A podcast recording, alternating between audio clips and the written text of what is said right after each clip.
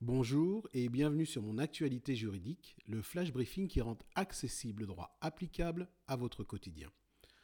En ce vendredi, nous cherchons à savoir si la démission d'un salarié donnée sous la menace d'une plainte pour vol est recevable. L'effet de l'arrêt de la Cour de cassation qui répond à cette question était les suivants. Une caissière s'apprête à quitter le magasin dans lequel elle travaille. Le contenu de son sac tombe à terre. Plusieurs produits alimentaires jonchent alors le sol. L'employeur lui demande donc si elle a un ticket de caisse pour les produits qui sont ainsi au sol. La salariée répond par la négative. Elle est alors dirigée dans une pièce à l'écart dans le magasin. Le directeur du magasin s'apprête à appeler la gendarmerie et informe la salariée qu'il va porter plainte contre elle. La salariée rédige alors une lettre de démission, à effet immédiat, qu'elle remet à son employeur. Toutefois, cinq jours plus tard, elle se rétracte et saisit le Conseil des prud'hommes afin de contester sa démission. Elle demande des dommages d'intérêt pour licenciement sans cause réelle et sérieuse et le paiement de l'indemnité de licenciement. La Cour d'appel la déboute de ces demandes et retient que la lettre de démission ne comporte aucune réserve, qu'elle a été donnée pour des convenances personnelles au regard de circonstances dans lesquelles elle s'était elle-même placée.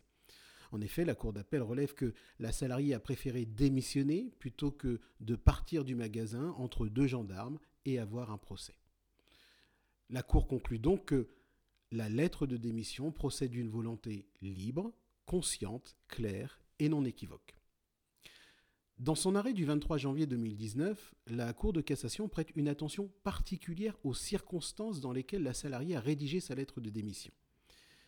La Cour relève notamment que la démission a été rédigée par la salariée en même temps qu'un écrit de reconnaissance des faits qui lui était reproché. Que cela s'est fait en présence du directeur, dans un contexte de grande fatigue, et après que le directeur ait indiqué qu'il allait appeler les gendarmes et porter plainte. Enfin, la Cour relève que la salariée s'était rétractée quelques jours après avoir remis la lettre de démission.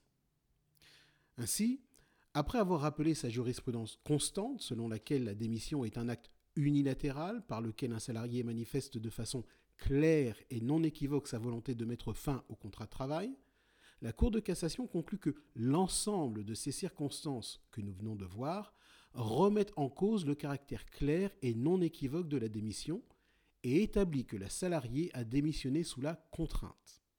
Dans ces circonstances, la démission de la salariée est donc entachée d'un vice du consentement qui la rend nulle.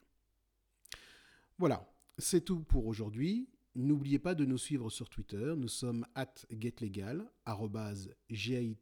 G-A-I-T-L-E-G-A-L, et faites connaître notre flash briefing à vos amis. Très bonne fin de semaine et à lundi prochain.